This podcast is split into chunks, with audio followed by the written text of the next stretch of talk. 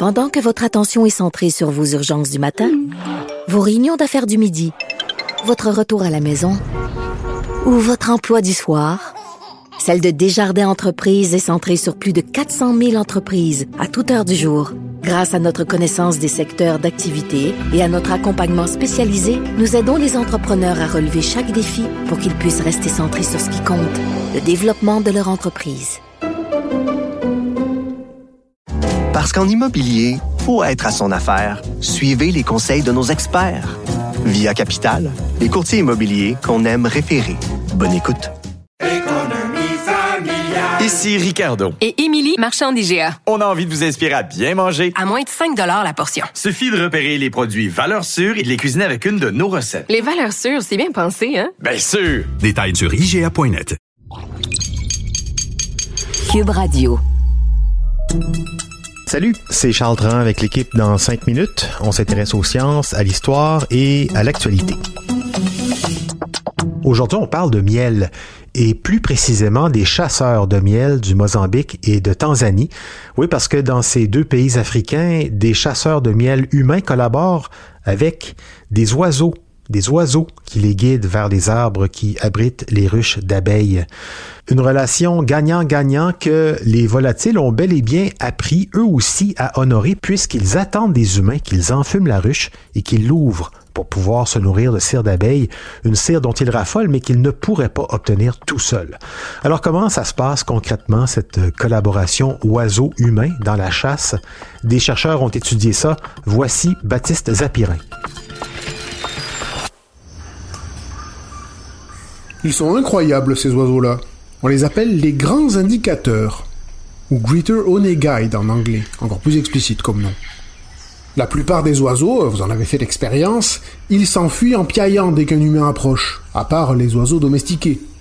Eh bien, les grands indicateurs, ils ne sont pas du tout domestiqués, hein. ce sont des oiseaux sauvages qui vivent en pleine nature africaine, mais depuis des milliers d'années, ils honorent une sorte de pacte tacite de coopération avec les hommes et les femmes du Mozambique et de Tanzanie. Les grands indicateurs sont très doués pour trouver les arbres où se cachent les ruches d'abeilles. Difficile de dire comment, hein, peut-être en observant les mouvements des abeilles. Seulement, leurs petits becs ne leur permettent pas de les ouvrir, ces ruches. Et puis, euh, les dards pleins d'abeilles en furie, c'est un obstacle majeur pour eux. Alors ils comptent sur les humains. Et ça tombe bien puisque les humains comptent aussi sur eux. En Tanzanie, les chasseurs du clan nomade Hadza utilisent un sifflement aigu spécial pour attirer cet oiseau. L'oiseau arrive, s'agite et commence à, bah, bavarder devant eux pour attirer leur attention, avant de les guider vers les ruches. Il les guide vraiment, hein. il se perche d'arbre en arbre en attendant que les chasseurs le rejoignent jusqu'à la destination. Même chose au Mozambique, sauf qu'ici les chasseurs de miel de la communauté Jiao attirent ces oiseaux avec un son de trill suivi d'un grognement sourd. Comme ça. Oui, c'est comme ça qu'ils parlent aux oiseaux.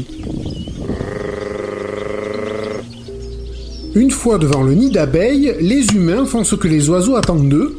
Ils enfument la ruche pour que les abeilles s'enfuient. Et puis ils l'ouvrent.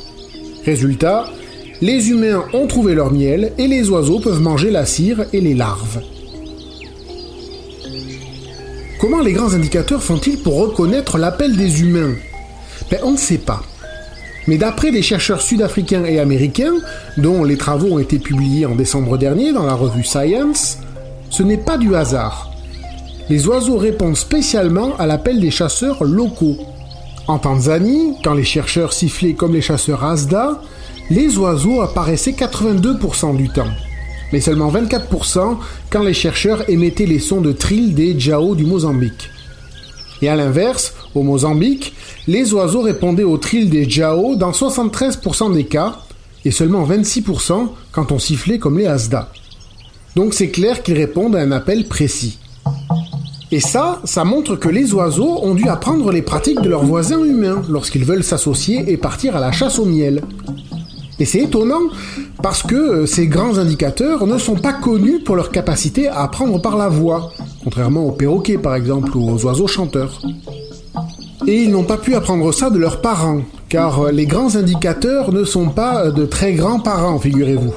Ils pondent leurs œufs dans les nids des autres espèces et laissent aux autres le soin de les élever. Alors on ne sait pas, peut-être qu'ils ont appris ça en observant ce qui se passe autour des ruches. En tout cas, ça reste un des cas les plus documentés de coopération entre humains et animaux sauvages. Tout le monde y trouve son compte en plus. Enfin, sauf les abeilles. Ouais, les pauvres. Et si on prend du recul, c'est finalement cette notion d'intérêt commun entre animaux et humains qui a amené à la première domestication animale il y a 20 000 ans. Et oui, bien avant les grandes pyramides et même avant l'invention de l'agriculture, à l'époque, l'humain et le loup sont deux prédateurs qui chassent leurs proies, sauf que l'homme ne les digère pas, les os, alors que les loups en raffolent. Il est donc probable que des loups traînaient fréquemment autour des campements humains, prêts à croquer dans les os que nous ne mangions pas. Et nous, de notre côté, même si le loup était dangereux, on trouvait ça très utile, sa présence, puisqu'en décodant ses comportements, on pouvait aussi anticiper la présence de danger ou d'autres proies. C'est comme ça que le loup, puis surtout son descendant, le chien, est devenu le meilleur ami de l'homme. Peut-être que pour les chasseurs de miel de Tanzanie ou du Mozambique, leur meilleur ami, c'est le grand indicateur. Merci, Baptiste Zapirin, c'était en cinq minutes.